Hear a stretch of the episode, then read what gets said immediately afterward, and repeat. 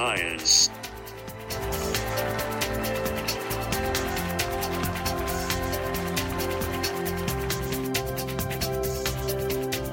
We're looking at science in the news and science behind the news, and with me is my old mate, my old mucker, Andrew Glester, and we're very happy to be joined again by Joshua Warren. Joshua was with us last week. Hello. And he's crazily come back in again. I know, I don't know what I'm doing. What is wrong with you? I know, I've got my foot in the door now, Marcos. We can't escape. If you've noticed, we're shackled. But, yeah, no, it's great to have you. Thank you for being here, yeah.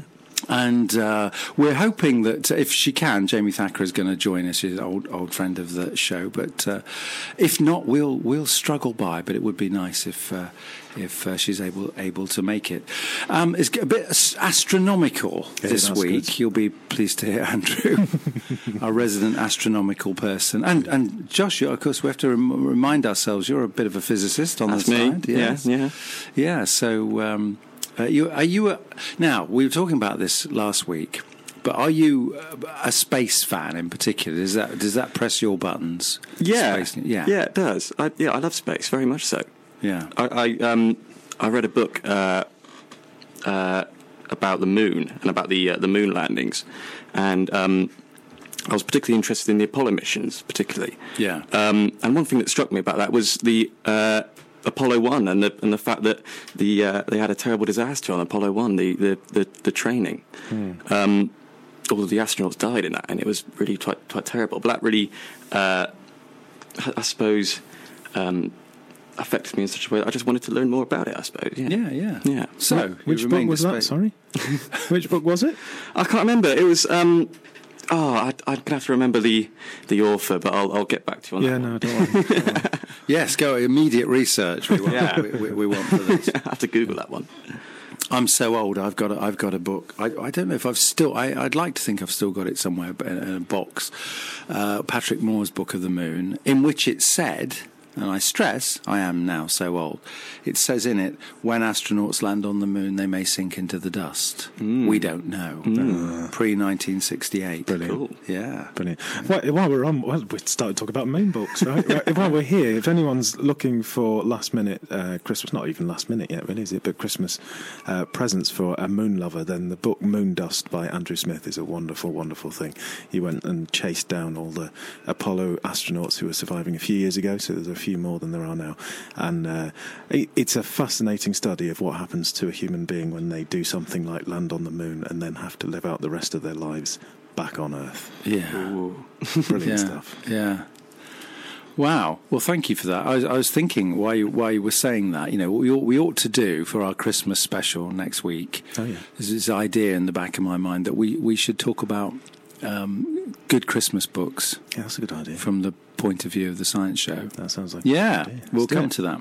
Well, let's look at one of the first stories we've picked for this week. Apparently, the sun may not be an only child. It may have lots of siblings. In fact, the chances are that it's got a great many, a few thousand known as solar siblings by astrophysicists. And, of course, that if they have planets around them, they may well host life in the same way that our sun hosts life, at least as far as we know, on this planet, maybe on others as well. And... a team of scientists recently searched through the data from several of the European Southern Observatory telescopes, that's based down there in Australia, as well as the European Space Agency's Gaia mission, to find one such sibling.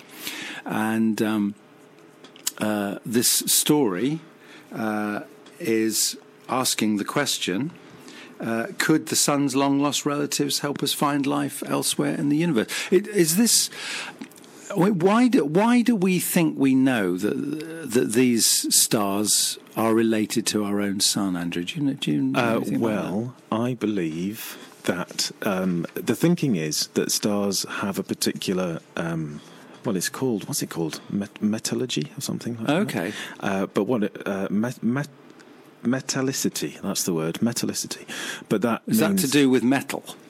Sort of. It's to do with all of the elements that are in the sun. So what the elements that are making up that sun, the size of it and the age of it, would suggest that it was perhaps made in a particular part of space at a particular time.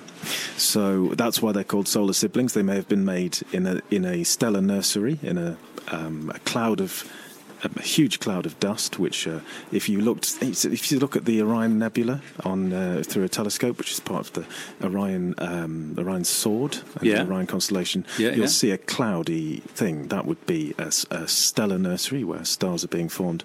So those stars that are being formed in that would be stellar siblings, and the one, of course, our sun was formed in a similar thing. But the funny thing is that where we are in our part of the galaxy, all the stars around us don't have a similar makeup. They don't have a similar makeup, they don't have a similar age, they're not a similar size, which means that ours is a bit of an outlier. And you have to look a bit further away to find one that could possibly be a solar sibling, because those ones that were made in the same stellar nurseries would be made up of the same materials. Right. And possibly a similar age. Yes, yes, absolutely. And one of the things that you would...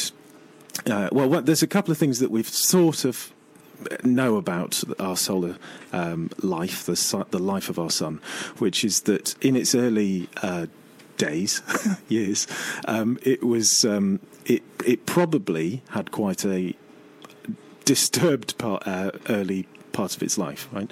So it probably had a supernova exploding near it, which delivered some of these elements into the mix of what formed our sun, and it probably had a collision or near collision with another star, which sent it out from where it probably originated, closer in towards the centre of our Milky Way galaxy, and sent it out to this arm of the Milky Way galaxy that we're sitting in right now. But yes, they found one. Well, they think they found one. They found a star which fits the criteria for being a similar sort of, what did I say, metallicity? Yes. So I'm very impressed with. Yes, new word. Yeah, it's good. It's good. Yeah, yeah. New word. Learnt it during the show. Pretty good. Live on air, learning new words. Of course, the thing is, there's a lot of excitement about this, and then you get more and more speculative ideas, which, of course, are perfectly worthwhile, but we have to say that they're very speculative. And one of them is that there's a possibility that life gets transported between stars in the same cluster. Yeah. So, again, very speculative idea, but one can see how there might be mechanisms where that would happen. Yes, absolutely, and also I guess there's the other side of it, which is that we know that our star is somewhere where life can survive. So if there's one that's similar to it, then you might think that was a good candidate to look for life. If you were looking for a place to live, the star itself is called HD 186302. Which just trips off the tongue. All of these things. It should be called Barry. Yes. Barry the Star. Barry the Star. Barry the Lonely Star. Was that because the Chuckle Brothers is sort of... No, no connection at all. Okay. But I like the link you made there. That's good. Well, it's what is it? It's 56 parsecs away. Oh, now you're talking. Now, what's a parsec? A parsec is a unit of time. It's not... A parsec is a unit of distance in the same way that a light year is a unit of distance and not a unit of time. People make the mistake of thinking that a light year is an amount of time, but of course a light year is the distance that light can travel in a year. So light has a certain speed, 300 million meters per second, roughly, and the distance that light can travel in a year is called 1 light year. And then a parsec is, I believe, larger than a light year. I'm not sure how many parsecs make up a light year. Just over 3 parsecs per light year, I think. There you go. In that is 100. This star, HD 186302, told you it tripped off the tongue, is 184 light years or 56 parsecs away.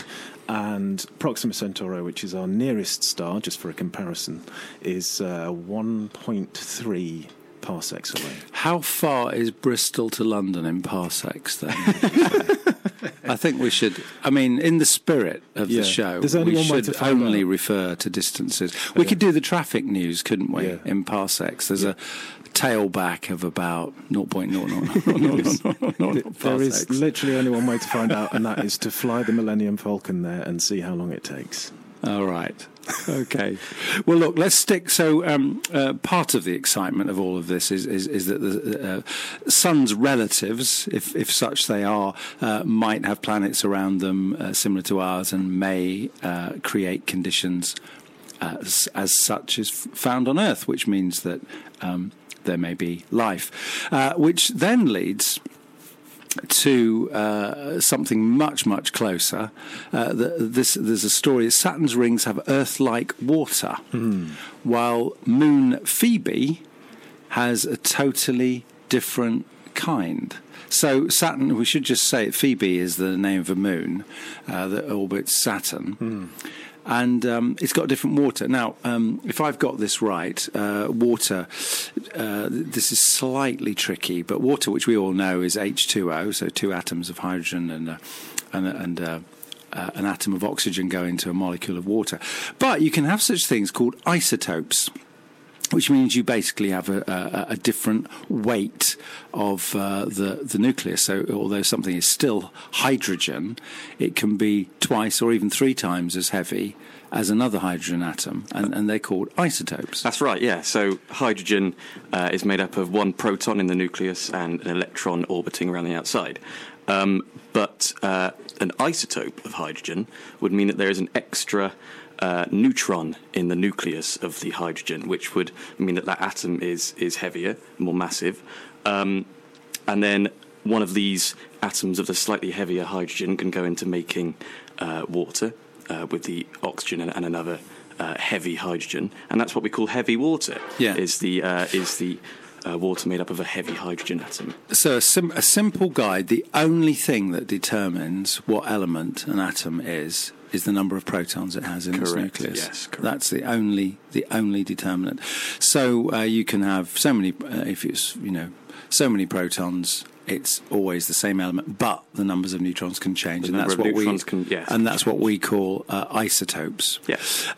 Now, all right. So having done that, that's our physics lesson. Now the story, which is quite interesting, is that we've found that Saturn's rings have the same kind of water that we have on Earth, but Phoebe has got water made of deuterium and not regular, I think. I think if I've got that right.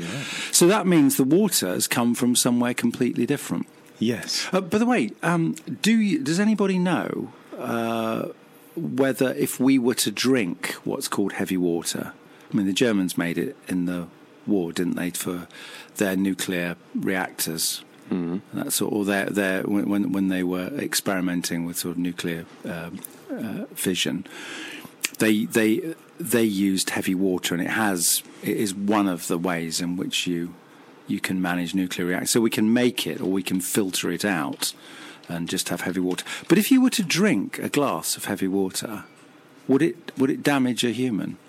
Well, we drink it all the time because a certain proportion of the water we have on this planet anyway is made from these isotopes, is heavy water.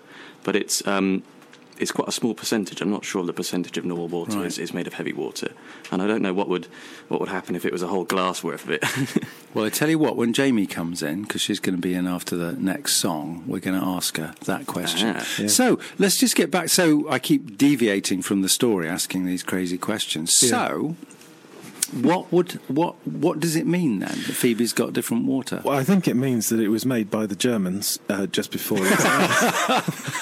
No. This is a fantastic conspiracy theory.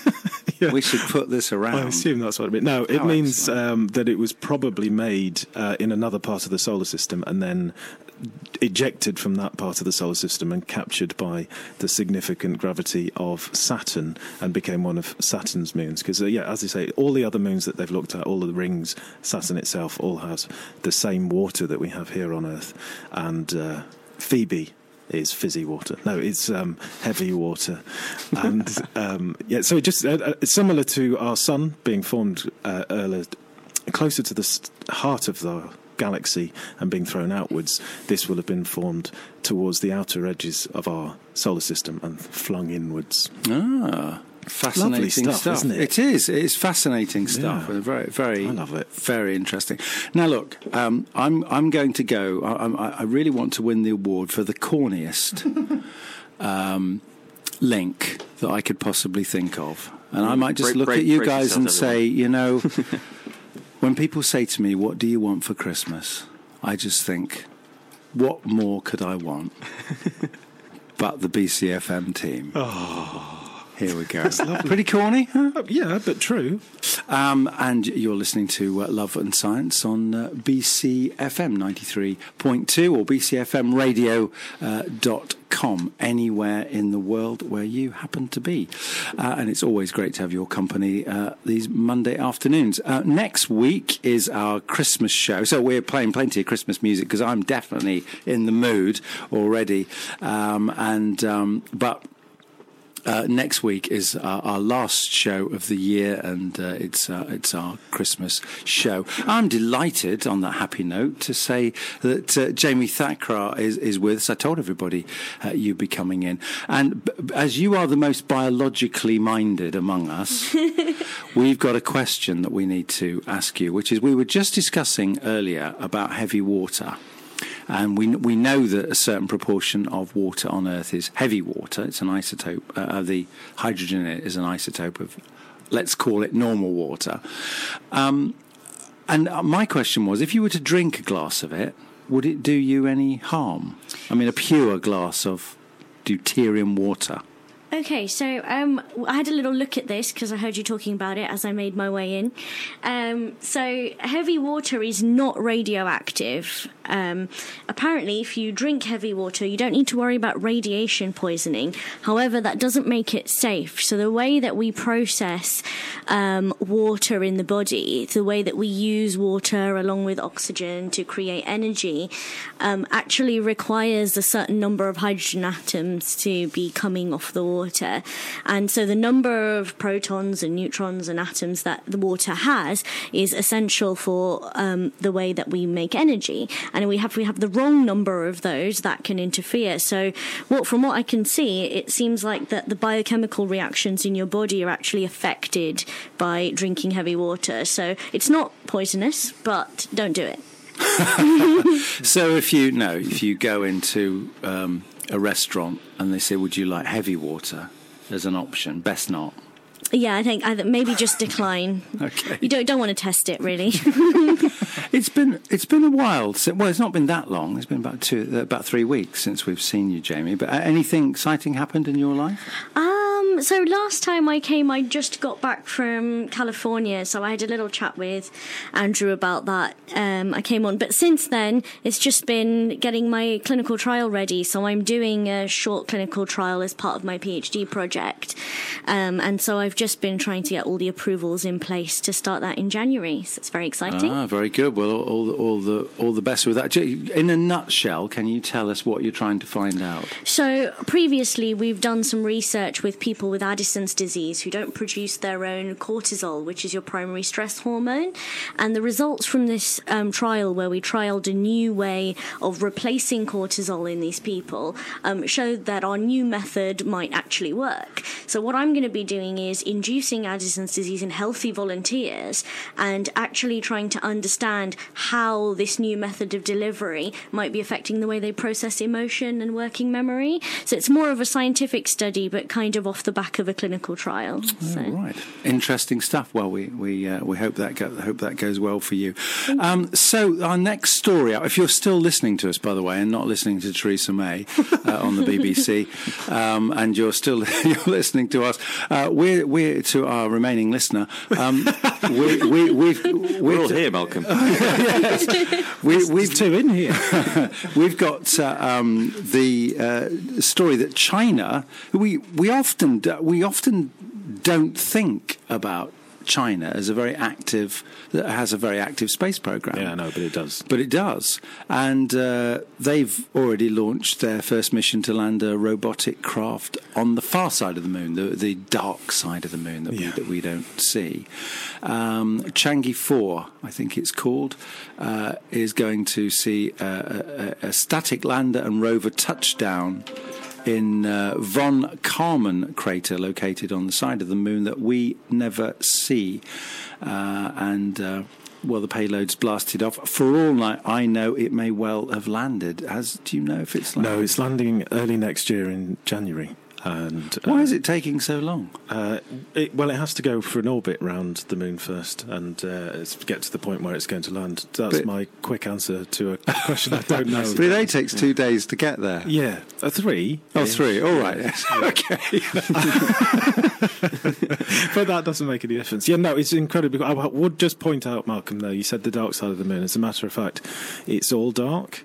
And there is no dark side of the moon. Yes, and, fair enough. It's just the side. What we mean is it's the side we don't see. Yes, the far side of the moon. Yeah, the far side. And it's an interesting place where it's landing, just to move on from the question I don't know the answer to. Good strategy there. It's a crater, that I think the largest crater on the moon. And it was formed by a collision from an asteroid hitting the bottom of the moon as we think about it. And what may have happened as it hit, because it's such a big crater, a big impact may have gone deep into the moon and then ejected some of the inner bits of the moon out onto the surface. So by landing there, they're going to be able to discover bits about the interior of the moon, which is really, really very cool indeed. Yeah, and as we're going to hear shortly, it's all the rage at the moment, finding out about what's going on inside planets. Yes, no, absolutely. Yeah, but that story's coming up. Stay tuned. That I'd have resist to say, the urge to turn over. I've already heard that interview, and it's far better than whatever Theresa May's saying right now. Very good. Far less depressing as well. Yeah. So it's really cool, this mission. Apart from anything else, it's landing on the moon, cool enough in its own right? But because it's on the far side, it has to have a satellite orbiting the moon, or kind of sort of stationary orbit in the moon, so that it can send messages to that satellite to then be beamed back to Earth. Because it's on the far side, we'll never have radio contact directly with it, so it has to have that satellite with it. It's also got a rover, so it's got a lander and a rover, and something called the seed experiment, which is it's basically a box of potatoes and seeds, which it's taken to the moon. It sounds like a very low-budget experiment. It's pretty cool, though, right? I mean, if you're going to potatoes are heavy. Sending them into space is probably not that easy. Let me just check. I think it was 3.6 kilograms of potatoes, right? Yeah, I couldn't carry those home. Yeah, no, stop. Sorry, but that's my phone ringing. It's Theresa May. So could we stop broadcasting? Because no one is listening. I know. Yeah, just ignore it, Andrew. I will do. I should turn it off, really. And they're doing that because they want to study photosynthesis on the moon, which is, it's going to be different there than it is here. It's like space biology. That sounds like the best thing ever. It is. We should talk about it. So it's going to land in December. To be honest, Malcolm, it's an incredible, wonderful mission that's taken off. It's going to land in January, and we should talk about it in depth then, I think. Absolutely. All right. So we'll hold that thought, and we're going to be talking about the InSight lander in just a moment. We've got an interview a little bit about that, but I love this story which has come up this week. This is from NASA, the JPL, the Jet Propulsion Laboratory, and NASA have said that they can hear, in inverted commas, the Martian winds. Isn't that marvellous? Mm. So they've landed this this spacecraft on Mars, and it's able to detect the Martian winds. You're listening to Love and Science on BCFM. Indeed you are, and that was John Lennon. So This Is Christmas is a quintessential Christmas song now. InSight is a Mars lander designed to give the red planet its first thorough checkup since it formed 4.5 billion years ago. The name InSight stands for Interior Exploration Using Seismic Investigations, Geodesy, and Heat Transport. How about that for a name? And on November the 26th, so just a few days ago, the spacecraft arrived at Mars, plunged through the thin atmosphere, heat shield first, and used a parachute to slow down. It fired its retro rockets to slowly descend to the surface of Mars and land on the smooth plains of Elysium Planitia. The lander touched down safely on Mars at 03:52:59 a.m. UK time. And as that suggests, it was an incredibly precise event. One of the team watching nervously with a group of colleagues was Bristol University-based Dr. Anna Halston. None of us could really speak for the last minute or so, and then we were all a bit dumbstruck that it actually landed. It was kind of unbelievable, and I think it took a few days for any of us to really believe that it had. Even with the first images coming back, it was still like, wow, it actually happened. They actually did this. And it started broadcasting like really quickly, didn't it?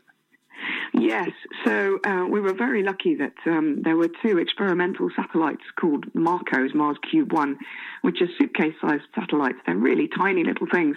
And we had two, Marco A and Marco B, nicknamed WALL-E and Eve after the film WALL-E.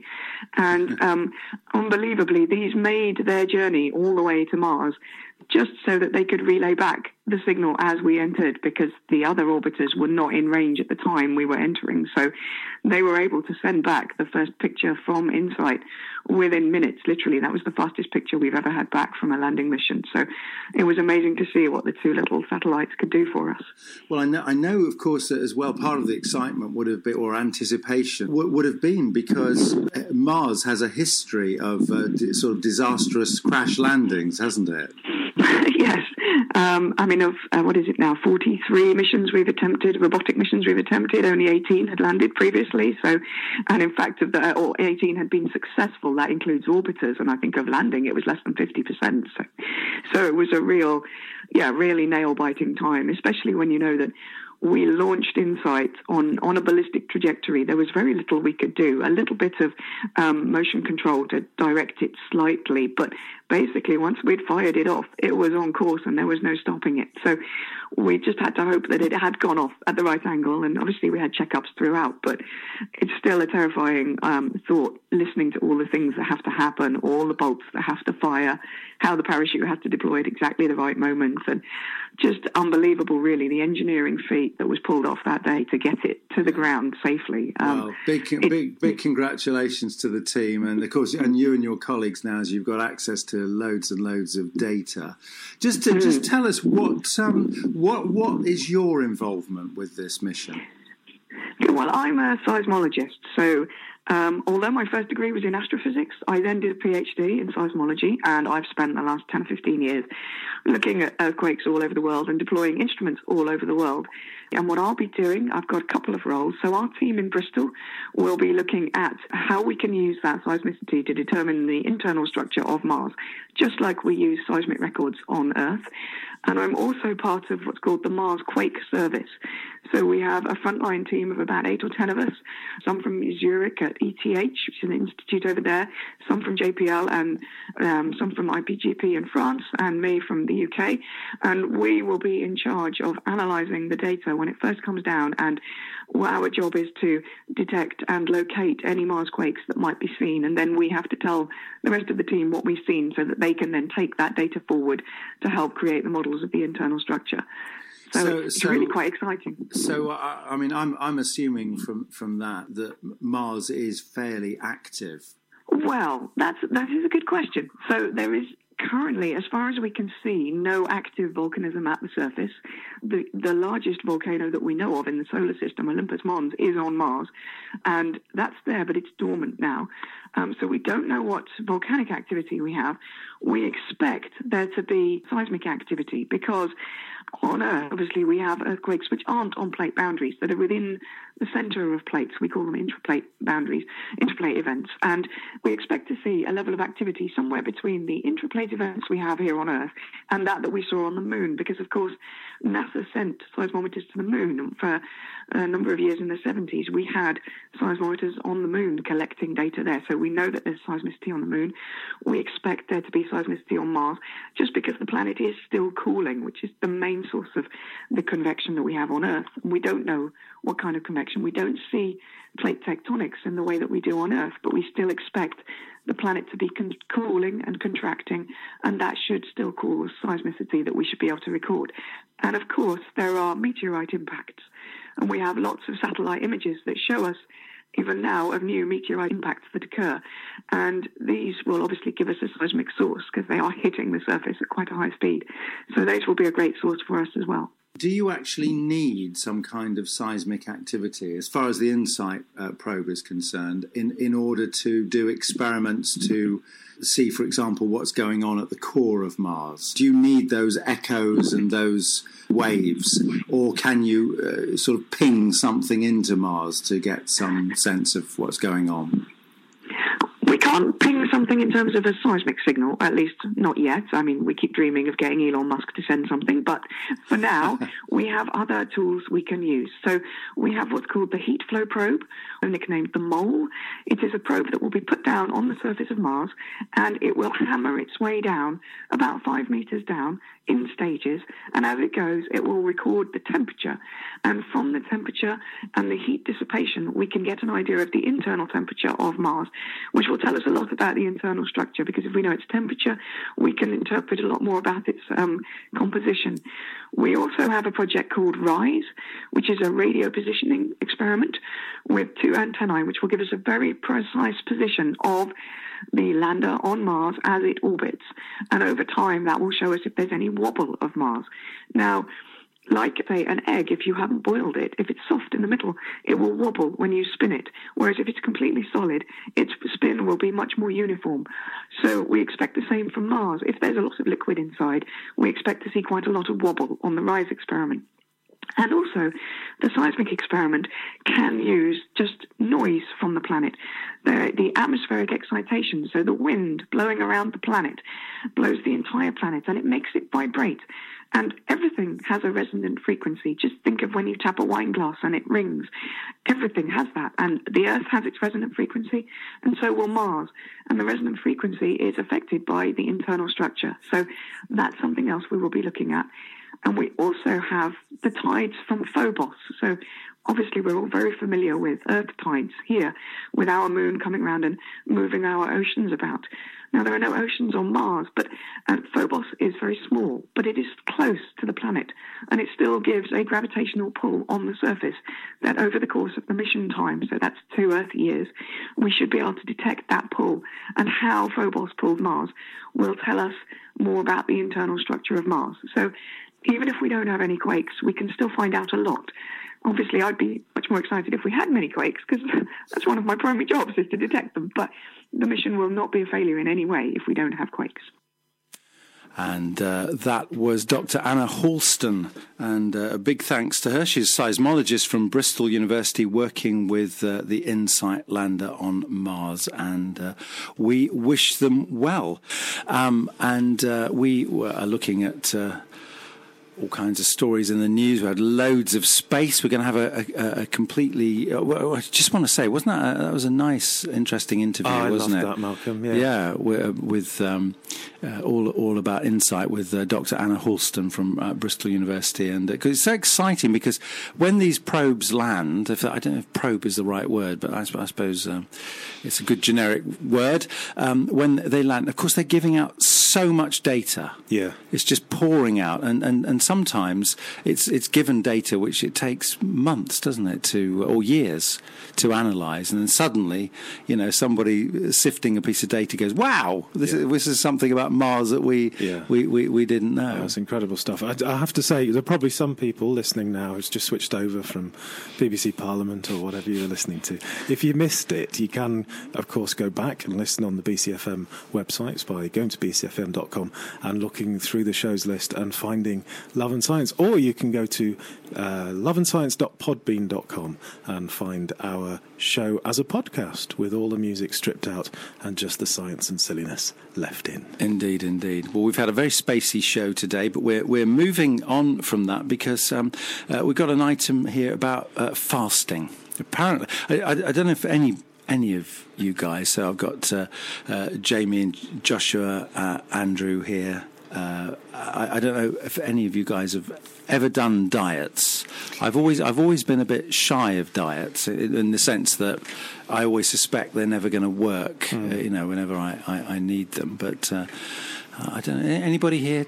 Done. So I'm the same as you in that I'm very suspicious of them, but I do them anyway. Yeah. Okay.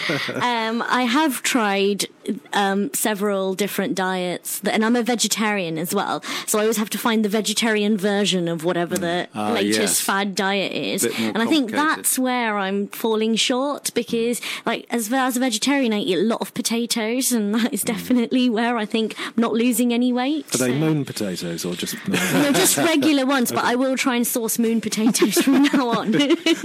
I'm currently doing the 5-2 diet, right? And I think I'm supposed to do it for the rest of my life. Who knows? But I'm on a fasting day right now, so this box of Quality Streets and chocolate biscuits in front of me is tricky. Yes. The BCFM chocolates. You're a strong man, Andrew. I don't think I could keep the fast. That's what I wanted, a little bit of appreciation. Well, the story, which is we picked it up from Science Daily, is saying that intermittent fasting has no advantage over conventional weight loss diets. Now, they're not saying it doesn't work. They're just saying it isn't the best. But I don't know if you've heard this. This comes from it's called the 5-2 diet, I think. And Michael Mosley was the person who developed that. So Michael Mosley is a medical doctor who's become a TV, first a producer and then now a presenter, is best known for. So Michael knows his stuff. He developed the 5-2 diet, wrote this book. And it includes this intermittent fasting. So 5, I think it was 6-1 at first, and then it's gone to 5-2. You need 2 days. And you have to get your weight below 600 kilocalories a day on the fasting days, I think. Yeah, that's the maximum you can eat if you are a man on those days. Yes. And it's less. So for women, it's 500. Right, yeah. Okay. Yeah.